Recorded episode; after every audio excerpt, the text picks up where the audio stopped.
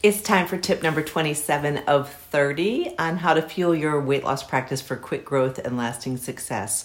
I'm Karol Clark with Weight Loss Practice Builder, and today's tip is one that's near and dear to my heart. It is measure what matters.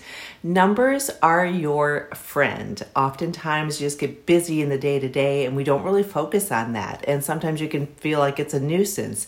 I get numbers every single month from practices that I work with, but we want to take a look at those and then also interpret them. You want to identify your financial, your marketing, and your program growth metrics and track them all at least monthly. Oftentimes, if it's something we're really working hard to improve, we want to do that weekly.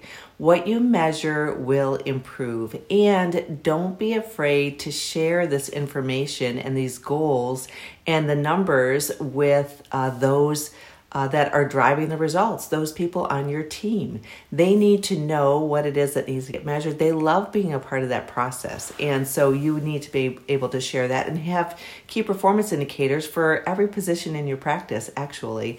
Um, it's hard for them to work towards a goal if they don't have a measurement or a way that they can see what success looks like. So we've got to help provide that, guide that for them, and then we modify it as we're working on, on improving the next thing. So that measurement is the guide uh, as to what you're working on and also then uh, what needs to be accomplished. Uh, it helps guide what needs to be modified in order to get that result, but it's something that's really important to track and it makes huge difference in every practice that I've ever managed, uh, been the administrator for, uh, every, uh, when I was in the hospital administrator role, all those things. It's really important. So we want to make sure we're taking care of that.